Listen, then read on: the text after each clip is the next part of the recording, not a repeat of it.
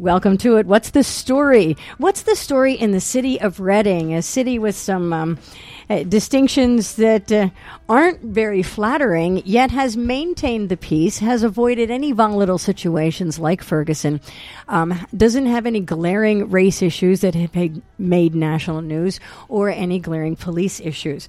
Joining me this afternoon, my name is Joe Painter, president of the NAACP, Bill Thompson, and Reading Police Chief Bill Heim. So we've been looking and exploring what's happening with the police and the fact that we don't have a SWAT team, we don't have lots of this military-like equipment and haven't needed it, and training has been the driving force. Training and dialogue, I think, is what I've heard in the first two sections, have been the driving force.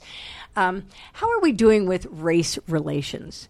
The Hispanic population is larger. I think in the order is Hispanic, then white, then black, and then Asian. President of the NAACP, Bill Thompson. How are we doing, and who does the NAACP represent?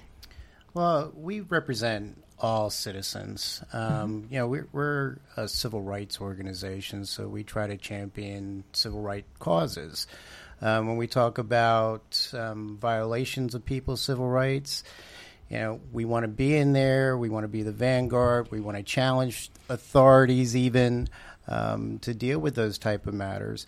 You know, in talking with Police Chief Himes, one of the reasons why we had the community meeting last Thursday was because we hear rumblings in the community. The NAACP what are the rumblings? Will actually that some police officers don't practice procedural justice. They don't treat the citizens with the respect that the citizens would hope for, you know, and it's one of these things where not everybody is going to acquiesce as soon as a police officer shows up on the scene, so things escalate rather than being nullified, and that's troubling. Is it related to racism?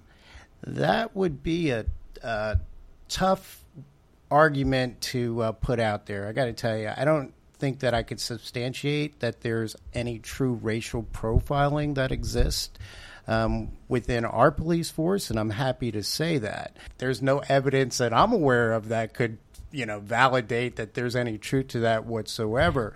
I want to stop on two notes there. You said a couple of things. You said civil rights, and I have to tell you, when I saw those pictures, the national pictures of this police force and then the protests, the first thing I thought is this something from the 60s? Or is this now? And how did we get here? I thought we had come a long way.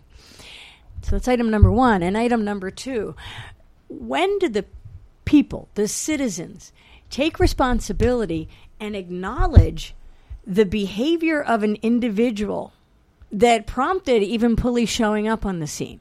There was some sort of crime taking place. I feel that in the dialogue, even the national dialogue, there's finger pointing to racism and to police and not to accountability for one's behavior, no matter the color. I think a lot of that has to do with a lack of cross-cultural awareness.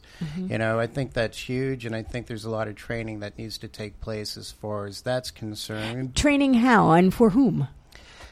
Training to recognize that, you know, we're all culturated into a different society. I mean, there's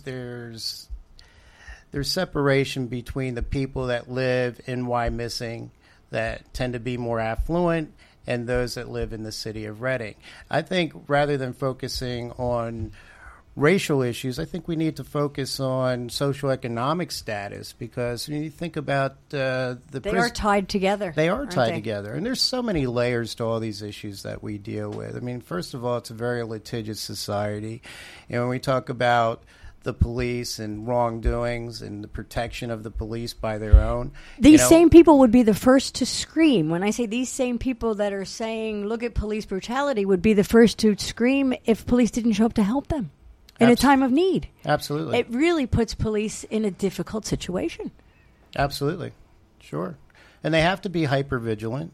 You know, the question is, when they cross the line, what are we doing as a society to address that? What are we doing? You know, I just... And wait, when who crosses the line? When the police cross the line. I mean, it's already evident that the police, I mean, the citizenry might be crossing the line from time to time. I want to address that if we can. What do we do when the citizenry crosses the line? We call the police? We call the police. There's laws that need to be upheld. You know, and the citizenry needs to understand that the police has a job to do in the interest of public safety. How do you deal with when you're being called or your police force is being called upon because the citizenry crossed the line and then the citizens backlash at the police? It happens all the time. And it's something that police need to respond in a proper fashion. Like Bill said, we need to know what actions we can take and what actions we can. And probably more important than that is...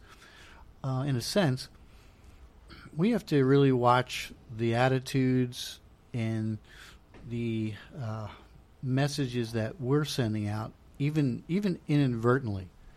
You know, just to give you an example, if exactly right. I mean, if the police are addressing a group of people and say something like, "You people need to calm down."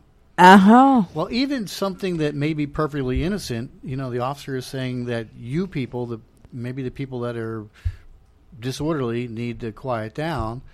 If it's a particular group of people, Hispanics, that blacks, can be construed. It can be construed as saying that you're talking about Hispanics or you black yes. people need to calm down. Yes. So it's important that the way we're perceived is as best as possible is deemed as being fair and equal, and that we're not singling out a group because of their race or their ethnicity or anything else. But perception is everything. How are we doing with that in terms of when you talk about, Bill, the rumblings in the city and word getting to the NAACP that things aren't right or they don't like this incident or that incident?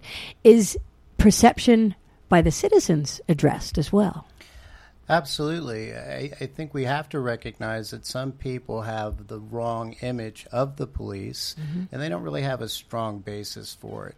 I mean, if we think back to the meeting that took place last Thursday, one of the emphasis was teaching the folks how to go about filing a formal complaint, and it was encouraged, much to the credit, and I'm giving Bill a lot of credit here. He hasn't paid me a dime. He hasn't paid me a dime, so I'm just putting that out there. I just have the utmost admiration for the way he approaches his work. But the citizens need to understand that if an officer does, in their perception, cross the line, there is a formal complaint process to be followed, and it is encouraged. And these complaints are investigated, and if it's warranted. By whom? By Kelly Kerr, who works in Internal Affairs, and her staff.